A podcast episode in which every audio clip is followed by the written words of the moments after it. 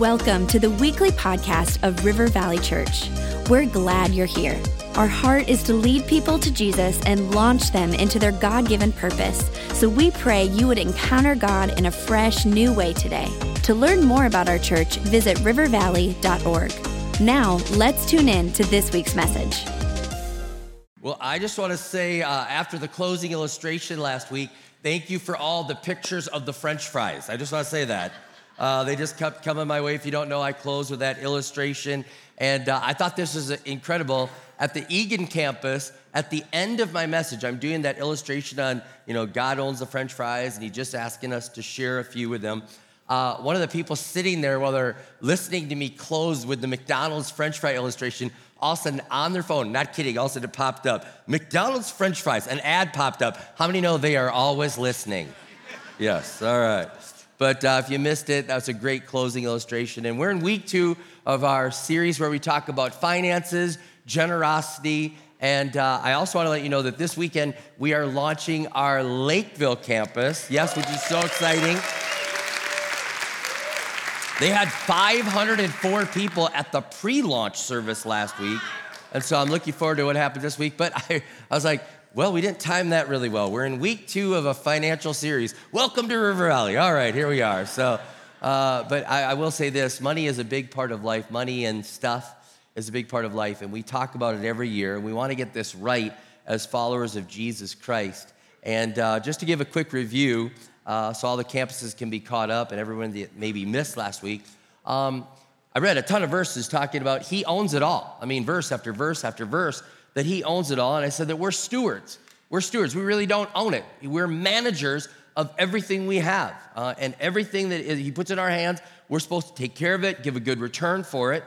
And um, we also talked about that the first tenth of everything that we have, the first tithe is what the Bible calls it, it belongs to Him. And He gives us return instructions in the Bible, like how we're supposed to do it. It's supposed to be the first, not at the end. It's supposed to be on the first day of the week when you get paid, like right away. You do it right away and you honor Him with this. And He has return instructions. And I'm so grateful that God has return instructions in the Bible. Like we have return instructions like, you buy something and they say like you can return this within 30 days it needs to have the receipt it needs to have the tag still on it and we're used to return instructions and so when we look in the bible let's look at this and say how does god want us to return the tithe that belongs to him leviticus 27 30 says it says thus all the tithe of the land of the seed of the land or the fruit of the tree it is the lord's it is holy to the lord it's like the tithe belongs to him and that's just one of several verses that talk about it. so we return that we start there and I just want to share this again. We don't do it out of law, but we do it out of love. We do it out of love. We see that before there was a law, there was the heart touched by God wanted to do this. We see in the law, He instructed them. And then we see now in New Testament grace, we go up from there and we say, We do this because we love you, because we want to build your church, we want to reach this world for your glory, and we really trust you as our Heavenly Father and our source and the one that will take care of us. So, over and above the tithe, over and above the 10%, we're going to talk about that today. The Bible calls that free will offerings. Free will offerings. And I want to just talk about going over and above because really, tithe is not like once you get to tithe, that's it. Once you like that's it, that, that's just the stopping point, and you finally did. No, that's the starting point on this generosity journey that we're living. And I thank God for so many around our church. You understand that, you get that. It's just, it's the it's the starting point. And so there's free will offerings in the Bible.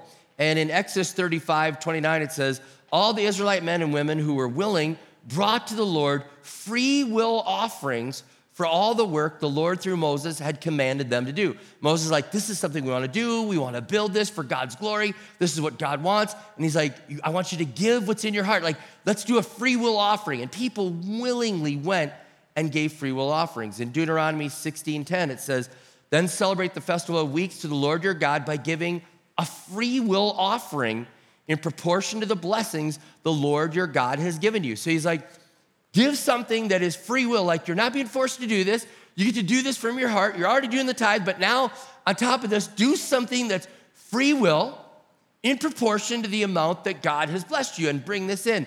And, and when you're saved, when you give your life to Jesus Christ, you reorient your life instead of being living for yourself and for living for stuff You start living for God. You're not saved because you're giving money, but because you're saved, you start giving. You start saying, I want to reorient my life not around stuff and around things, but it's around you, God. And you live with this joy and anticipation of what more can I do for your kingdom? What more can I do for you? Like, I, I, I, my whole life has been reoriented, and now I want to live a generous life. I want to I, I want to live differently instead of being selfish, instead of thinking about me and myself and, and all the things that I can do for myself. I want to live a generous life. And John Webster said this. He said, Generosity is one of the deep and holy things of the gospel. It's to be understood not just as civic virtue for all people of goodwill, but as an obligation and delight that flows from the good news of salvation. It's one of the signs of the radical reorientation of our social lives that arises from life in Christ. I love that. A radical reorientation. We're gonna live differently when it comes to money and stuff and the way we do things. And generosity is one of those values that followers of Jesus just have. It just starts coming out of you. Now, when we look at this today, we're gonna look at um, one principle from the Old Testament, and then I wanna look at uh, one story from the New Testament, and then I wanna look at a practical way to apply um, our over and above giving. But I want to say this when it comes to generosity, Jesus expected us to be generous. Like when, you know, in the Bible it says, like, when you fast, when you pray. Another one, he talks about when you give, when you're generous. In Matthew 6, 1 through 4, it says, Be careful not to practice your righteousness in front of others to be seen by them. If you do, you'll have no reward from your Father in heaven. So when you give, there it is, when you give to the needy, do not announce it with trumpets, as the hypocrites do in the synagogues and on the streets, to be honored by others. Truly, I tell you, they've received their reward in full. But when you give to the needy, do not let your left hand know what your right hand is doing, so that your giving may be in secret. Then your Father, who sees what is done in secret, will reward you. He's like, when you give, like there's gonna be something coming out of you that you're gonna be doing free will offerings and you're gonna be giving to the needy and you're gonna be taking care of the poor. When you give, I want you to do this. And there's a, a great expectation from Jesus that his followers are going to be generous people and want to do this. Now, later in the Bible, um, the Apostle Paul is writing to Timothy, and the church is young at this time. And Paul must have been dealing with people and realizing, I don't think they're, they're quite as eager to be generous. Like, he's like, he's, if you notice, he moves from when you give like Jesus, like when you give, like I expect it. Paul's like, hey, all right, Timothy, I got some things for you. Um, I, and he says this in 1 Timothy 6, uh, verse 17. He says, Timothy, command those who are rich in this present world not to be arrogant, nor to put their hope in wealth, which is so uncertain, but to put their hope in God, who richly provides us with everything for our enjoyment. Command them to do good, to be rich in good deeds, and to be generous and willing to share. In this way, they will lay up treasures for themselves as a firm foundation for the coming age, so that they may take hold of the life that is truly life. I mean, Jesus is like, when you give, when you give. And Paul's like, Timothy, command them. Command them. No, you're like, is he mean? No, think about parenting.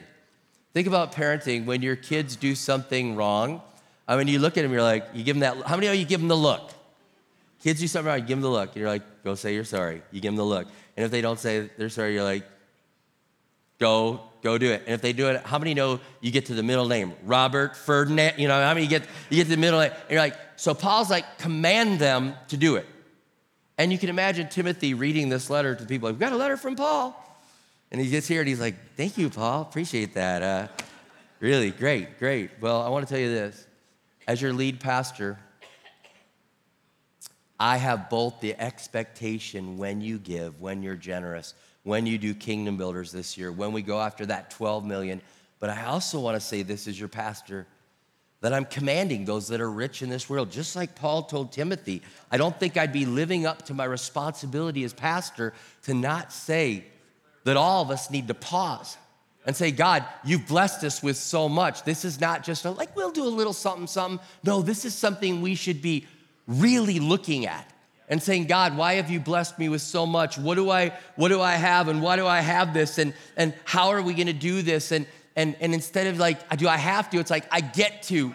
And God, I, I, I want to do this for your glory and for your honor. As we go after 12 million dollars over our general tithe that takes care of the church life. We're going after $12 million.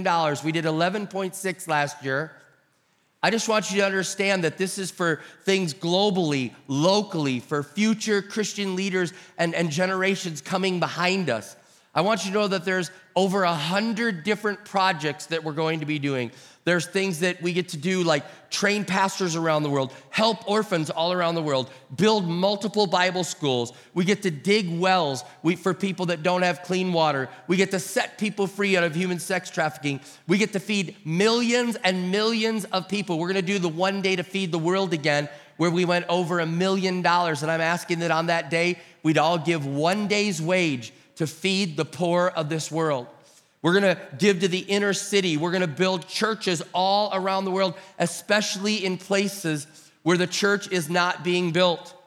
We're gonna um, supply resources to our missionaries. We're gonna give Bibles. And by the way, um, I have been praying as you have for those Bibles that are going to Cuba. We have a whole shipping canister full of Bibles that are somewhere between Miami and Havana. I don't know when they're, I keep every day, I'm like, are they there yet? Are they there yet? They said they're supposed to arrive this weekend. As soon as the Bibles are there, we're gonna have a Bible party. I mean, like, we're just gonna have a Bible party. But if you don't know, we bought 30,000 Bibles for this revival that's going on in Cuba. And, and I'm like, get them there, get them there. So they're, they're right on the edge, like, push them through. All right.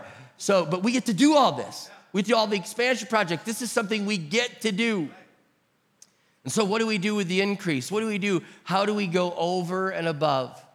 And the Bible in the Old Testament is filled with all sorts of things about over and above. You may not realize this, but if you add up all the giving that the children of Israel, the Jewish people, had to do, it averaged about 23%. 23% is what they did. And you say, wow, 23, yeah, they had a, a, triannual gift to the poor, they had festival tithes, they had the tithe, they had so many different things that they would do. And I understand that they were running a, a country and they were taking care of the poor and they were taking care of the needs of the temple and all. But you understand, like it just kept going up and up and up. And so I want to look at this one practice that was in the Old Testament on taking care of the poor and what do we do beyond the 10%? What do we do with what we've been blessed with? What do we do with what we've been blessed with? And it's a principle called gleaning. Gleaning. And this is the principle that God told people that owned lands that had crops and had olive trees or different plant bearing, you know, a fruit bearing tree. He said, I want you to harvest from that, but I want you to leave something for the poor. And then I want the poor to be able to come along and glean. They're gonna gather up what you left on the tree or left in the field. And God had all sorts of different ways to deal with this. And I won't go through all the scriptures, but in Deuteronomy chapter 24, uh, I'll read a couple verses. It says, When you're harvesting your field and you overlook a sheaf, do not go back to get it. Now, within you, you think like, oh, wait, that's, that's profit margin. That's profit margin. And God's like, you know, if you if you forget it, leave it there. Just don't, don't go back for it he says, Leave it for the foreigner, the fatherless, and the widow, so that the Lord your God may bless you in all the work of your hands. When you beat the olives from your trees, don't go over the branches a second time. Leave what remains for the foreigner, the fatherless, and the widow. When you harvest the grapes in your vineyard, do not go over the vines again. Leave what remains for the foreigner, the fatherless, and the widow. He's like, those people outside the kingdom, the foreigner, those people that we have yet to reach, the 42% that have never heard, he's like, leave it for them. Like, do you understand? Like, the edges, the extra, the blessing, this is part of what I want you to do. And there was a principle that was there, and it's something so beautiful that we can look at today. This is for the poor. And God was saying to his people back then, and I think he's saying to us right now, you don't own the edges. You don't own the edges. He's like, I've blessed you with more than enough. And when you have more than enough, I want the edges to go to those that don't know me. I want the edges to go to the poor. I want the edges to go to the orphan. I want the edges to go to other people. And it's, and it's God's like, I had a plan in place. The edges don't belong to you. And what's so amazing about this is God came up with this and, and, and, and left this for the poor. He's like, it's a strategy, and, and, and they didn't think it up. Like, if we thought of this strategy, we'd be like, River Valley is so generous, we're so kind to the poor. No, we didn't think this up. God thought it up. And when it was left there for them, there's so much to this. It's so beautiful the way that God did it. God was like, the poor need to come and get it, and they're gonna work for it. And, and they're not gonna be looked down upon because they're putting effort. And so they're not gonna be beggars. They're actually gonna be active members of the community, and they're gonna have dignity and self worth as they do this. It was a beautiful way. But he said, Remember, I did that for the poor. He's saying, I, You didn't do that. You are just obeying me by realizing that I'm blessing you as you tithe. If you remember in Malachi, he talks about, I'll open the windows of heaven and pour out blessings on you that you can't contain. And he's like, when you can't contain it, like, leave the edges for the poor. Leave the second round for the poor. Do you understand? I mean, it's just such a, a beautiful, beautiful thing. And if you want to feel the smile of God in your life, you start giving the edges and the extra and the second round and the profit margin, you start giving that to the poor and not taking any credit.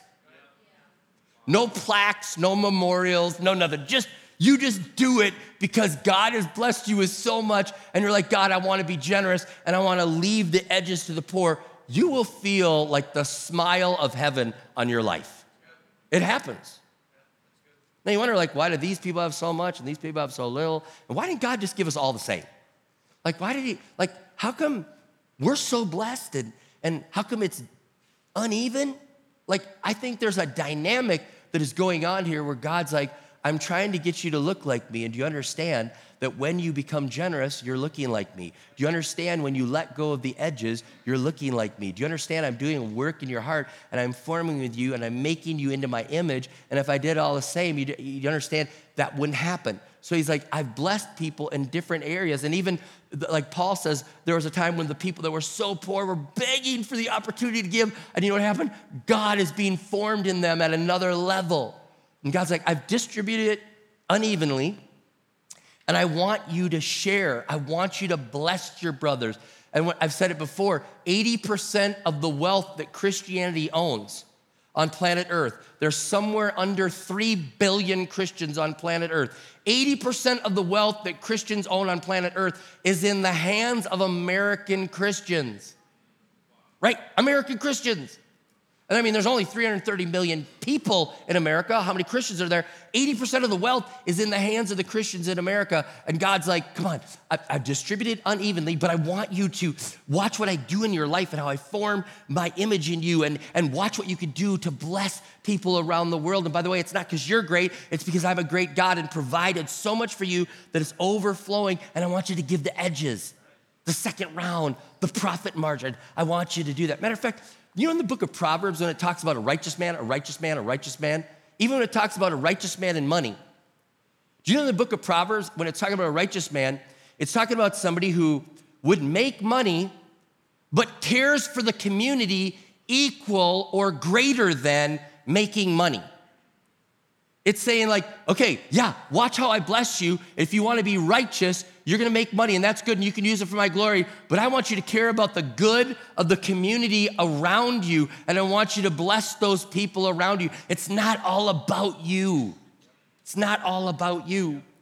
Randy Alcorn says this about God distributing his wealth unevenly. He says, God distributes wealth unevenly not because he loves some of his children more than others, but so that his children can distribute it to their brothers and sisters on his behalf. On his behalf. God was saying again, you don't own the edges. You get, you know, you it belongs to the poor, it belongs to the world, it belongs to the foreigner, it belongs to them. Now, somebody like, all right, all right, so I'll give God the edges, you know, whatever's left over at the end, and I'll do a little piggy bank, and you know, I'll do that. No, no. Do you know that you can intentionally leave more on the edges? You can intentionally more on the profit margin for the poor. And I'll use the story of Ruth and Boaz. In the Old Testament story of Ruth and Boaz, Ruth is a young lady and she's poor. She's gleaning in the field of Boaz and she catches the attention of Boaz and she's working hard. And, and Boaz says this about gleaning. Now, Ruth is doing the right thing. Boaz is leaving the proper amount of gleanings on the ground and he's not going back a second time. And Ruth is doing that. And Boaz sees, sees her And he tells his men this in Ruth chapter 2. It says, As she got up to glean, Boaz gave orders to his men let her gather among the sheaves and don't reprimand her. Even pull out some stalks for her from the bundles and leave them for her to pick up and don't rebuke her. Boaz is like, guess what? Not only am I gonna leave the edges and the profit margin, I'm intentionally gonna take more of what I have and leave it for this Ruth lady here who's an outsider, a foreigner, and I want you to leave it on her. Don't get mad at her. He's, he's intentionally like, how much more can I give? How much more can I do? And then a little bit later, um, he takes scoops. Ruth is there, and not only is he just leaving what's required, not only is he intentionally like, How much more can I do? He's like, Ruth, get over here. And he takes this and he says, Hold out your apron. And he scoops in six scoops full. She goes back to her mother in law, like, Ta da! You know, like, that's the type of life. Let me tell you something. When you start giving scoops to the poor, something happens supernaturally in your life. When I was in Africa and I was there in Kenya, and we had a swimming pool made, and they made the kids porridge there. And I remember scooping out porridge and pouring into their bowl. I'm weeping. I was weeping because I was like, who am I that I get to scoop porridge for these kids? And as I give them, like, who am I that I get to scoop scoops for the poor and for those that have never heard? And who am I that I get to scoop you know, cupfuls for people that have never had clean water. And who am I that I get to scoop this and be able to bless them? When you start giving scoopfuls, you can't even go to bed at night. You're like, can you believe that we were able to do that? We, it wasn't just we, we didn't just honor God with the tithe. We didn't just honor God with leaving the edges and the extra.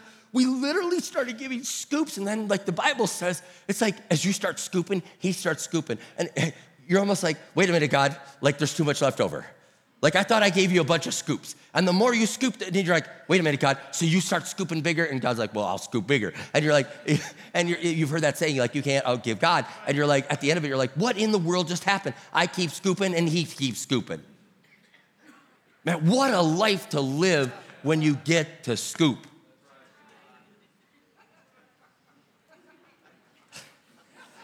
All I'm thinking is there's two scoops in Raisin Bran. That's all I'm thinking right now. There's more scoops in the kingdom of God. Man, we're gonna do kingdom builder scooping. Let's do this. Now, now, now, Beck and I, Beck and I on our journey, I felt God told me to say this today. Beck and I started on our journey at $2,000. Okay? When we were youth pastors, the church had a, a thing like Kingdom Builders, and they said, let's do this. And I said, all right, God owns the edges, $2,000. And we just, we're going to rearrange our life. We gave $2,000. And then a little bit later, it was like, you know what? I'm going to leave more than the edges. And I'll never forget when Beck and I stood in front of the church, we said, God has asked us to give $30,000 over the next three years to kingdom builders. And it wasn't just giving the edges, it was like, God, I'm literally taking out of the bucket because I want to build your kingdom.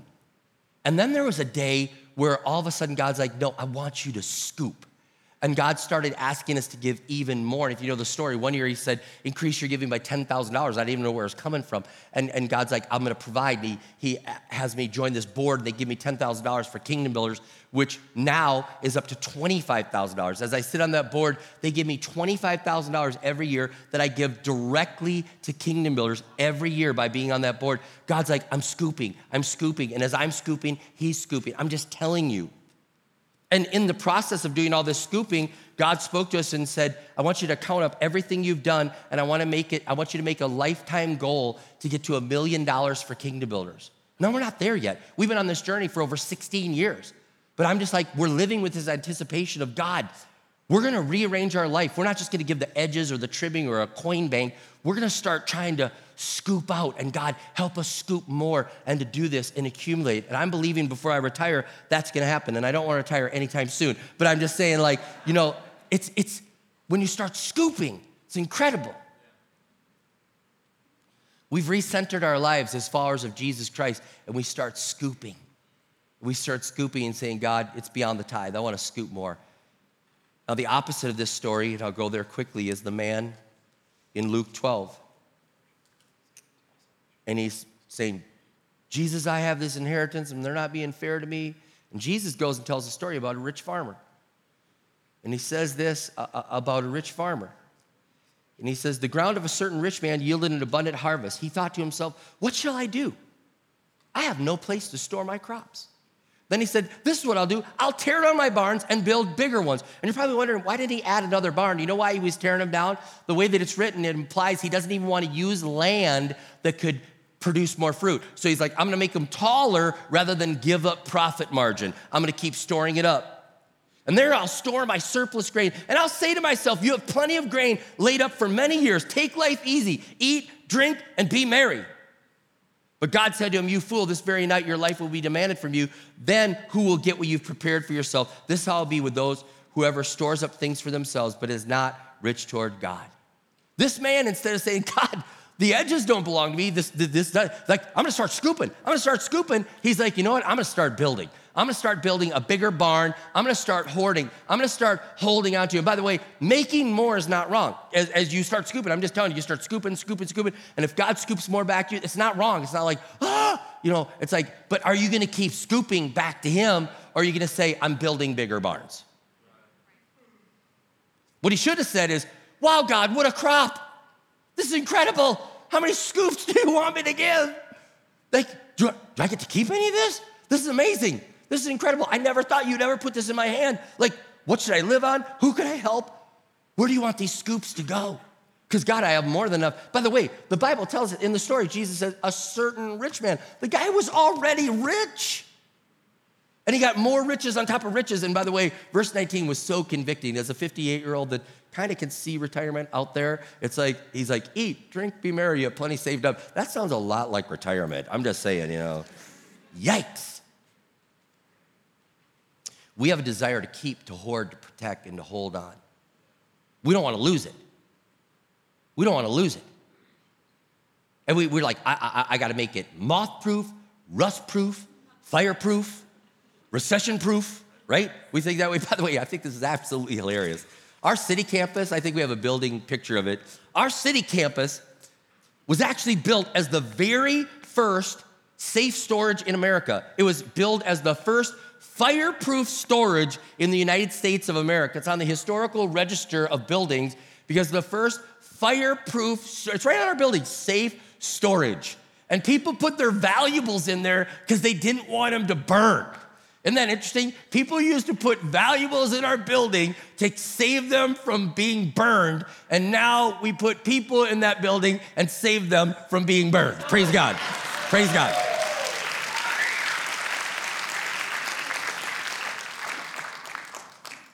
So the rich guy, the rich guy wasn't rich towards God. He wasn't rich towards God. He was like, I'm gonna scoop it on myself. I'm gonna build bigger barns. It's all about me. And, and he should have been rich towards God. And being rich towards God means saying, God, you're my riches. I trust in you. It's about you. You're my riches. That's being rich towards God, that it's all about you. The second thing is taking what you have and saying, God, uh, what do you want me to do with the scoops? What do you want me to do with the scoops? Like, I've got so much. Like, well, how much more, what, what should I do with this? And you're using what you have to bring glory to God. And sometimes some of you, I, I can just hear some of you like, well, I don't have that much, but we have a problem in America. Like people have so much money, but we don't save up. We burn through cash. I wrote this down. Some of us build bigger barns, and, and some of us just have an incredible burn rate. And social media makes you want to have a burn rate. Look at the shoes, look at this look at the car, look at that. People pose in, they rent private jets, not for a flight, but for photo ops. Look at me. Live. Uh, they didn't even fly anywhere, but they're just burning cash to try to impress people who are not impressed. Being rich towards God says, What can I do? And we've got to guard against this covetousness. And maybe you can't identify with the rich man that he had so much, but you can identify with this the self talk that we do. He was a self, what should we do? Build bigger barns. And we say this when we get blessed. We say, self, what should we do? Bigger, buy, do, burn rate, cash. And again, God gives us everything to richly enjoy. And, I, I, and I'm telling you, I'm going to show you how Becca and I have done this. And and I want to tell the band and everybody hold off, and all the campuses might have to modify their Some of our campuses have parking disasters if we don't end on time, but I'm going over today, all right? Um, I have to. What do Beck and I do to avoid covetousness and not keeping the scoops to ourselves and building bigger barns? And I want to share with you as a pastor, I made my own list after seeing another pastor's list. First thing I do, Becca and I do, is we get in God's Word daily. We do our SOAP, Scripture, Observation, Application, Prayer. It reminds me it's not about me, it's about Him, and I'm devoting my life to Him. And when I get into His Word, I'm telling you over and over again, it just speaks to me and changes me. The second thing we do is we ask God after the tithe, which we already settled, like that's, that's going in, right? How much, God? How much? And we tell families in our church to pray as couples, like, pray, how much should we give to kingdom builders? And go pray separately, get two numbers. And if you have different numbers, the bigger one's always from God. That's the way it works. No, I just kidding. But do. I'm surprised at how many times it's the same number. We also pray virtues over our family. You may know this from a parenting series. We pray 31 virtues over our children and over our grandson right now. And on the 15th, I pray that our family would be filled with generosity. On the 22nd, I pray for contentment. On the 26th, I pray that they'll be willing to work. On the 30th, I pray that they would have a heart for missions. And on the 31st, I pray that they'd live in gratitude. Those are five days out of the month that I'm praying for our family to fight against keeping the scoops in our family. We have a plan to give. We have a plan to give because you don't have a plan to give, you don't give very much. If you just kind of like, oh, I felt like it, and you probably think, oh, it added up to thousands, and it was a couple hundred. So we have a plan to give over and above.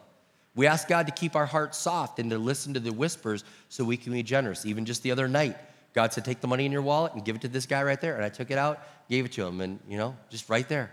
I just want to listen to those whispers and be that kind of person that does that.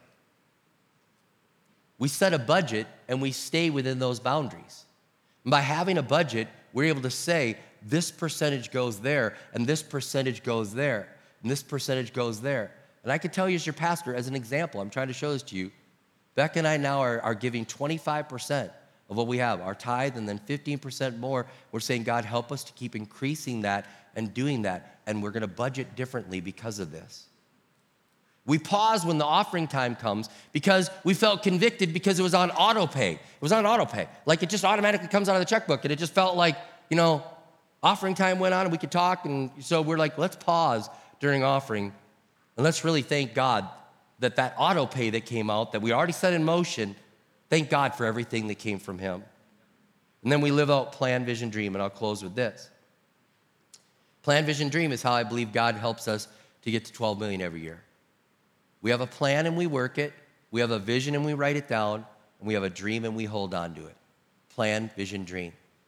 And it's simply this we work the plan and we give what God has already placed into our hands. And for some of you, that might be $50 a month. For some of you, it might be 500 a month. For some, it might be thousands every month. All God has to do is keep you alive, and you can live within a budget and you live plan. You say, God, you've already placed it in my hands. Here's my plan to give you more. Here's the scoops coming out. But then we don't stop there. We have a vision. And we say, God, what more do you want us to do beyond what's in our hands, the scoops that we could do?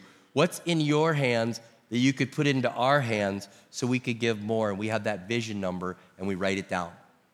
If you were to look in my soap journal right now, you would see right below the goal of reading 40 books this year, you would see our Kingdom Builder number. It's right there. We're praying over it. I see it. I write my goals out weekly and I pray over it. God, help us to get that. It's in your hands could it come into our hands? Even last year when God said, go up 30%, uh, I was like, how's that? And then God provides $15,000 addition from 10,000 being on that board to 25,000. And God's like, see, I got you. I'm just watching how God does all this and I'm, I'm amazed. And so if you work your plan, a lot of us do that to go for kingdom builders, but let's go to vision number. God, what's beyond you? What's in your hands that we can believe for? I'll never forget the family that was giving just a COVID rebate checks. They kept their job and they were given that, and, and God said, Give $7,500 this year. And they're like, Where's it gonna come from? He said, It's in my hands, believe me. And they prayed and asked God, God, where are we gonna get that $7,500? That was on Sunday. And by Friday, there was $7,500 in their bank account from their boss. They're like, What in the world? So he went and talked to his boss. He said, What in the world happened? Like, there's, there's, there's money in my checking account. And if it's a mistake, can I keep it? You know, please? Um, you know. It was $7,500. And he said, I was feeling so guilty the last couple years that I didn't give bonuses. So I told our CFO on Monday to give bonuses to everybody, and they're in everybody's account. They prayed on Sunday. It was in God's hands. He made a unbelieving boss feel guilty for not giving bonuses. And by Friday, he's like, Will you believe me for what's in my hands? That's the way God wants us to live. Plan, vision. So you write it down and you pray about it. And then the last one is dream. You hold on to your dream. You just say, God, I'd love to give the greatest amount. If you remember in 2020, Beck and I gave our dream goal, and I didn't share what it was, and I won't now, but it was the largest amount we've ever given to the work of the Lord, and God said, You'll do it. In a COVID year, God worked a miracle and gave us our, our dream goal to give. And you hold on to that dream. I don't know how many years, it took us 12 years to get there where God allowed us to do it, but it's fun to live with a dream. Like, God, if you ever blessed us in such a way that we could write this check to the kingdom of God above our tithe, we'd be thrilled to do it. Man, that's the way to live. When Paul commands, tells Timothy to command the rich to be generous, it ends, he says this, so they may take hold of the life that is truly life.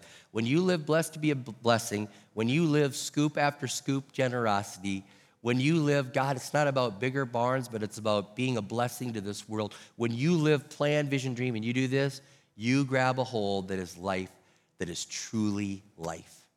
So, Lord, I'm just praying right now that we would do that. We would reach our $12 million goal. I'm praying for people right now that we would realize the edges belong to the world. The foreigner, the widow, the orphan, the edges belong there, and we can take scoops out after that. We can take scoop after scoop for your glory and for your honor. And God, we can live plan, vision, dream. It's not about building bigger barns. We thank you, God, and we'll wrestle with how much do we keep? How much do we give? What should we do? And I thank you, God, that you tell us each to do this ourselves. We don't have to judge other people around us. We get to do it ourselves. But God, help us to live plan, vision, dream. And may this be done for your glory and for your honor so the name of Jesus can be preached around the world. In Jesus' name we pray. Amen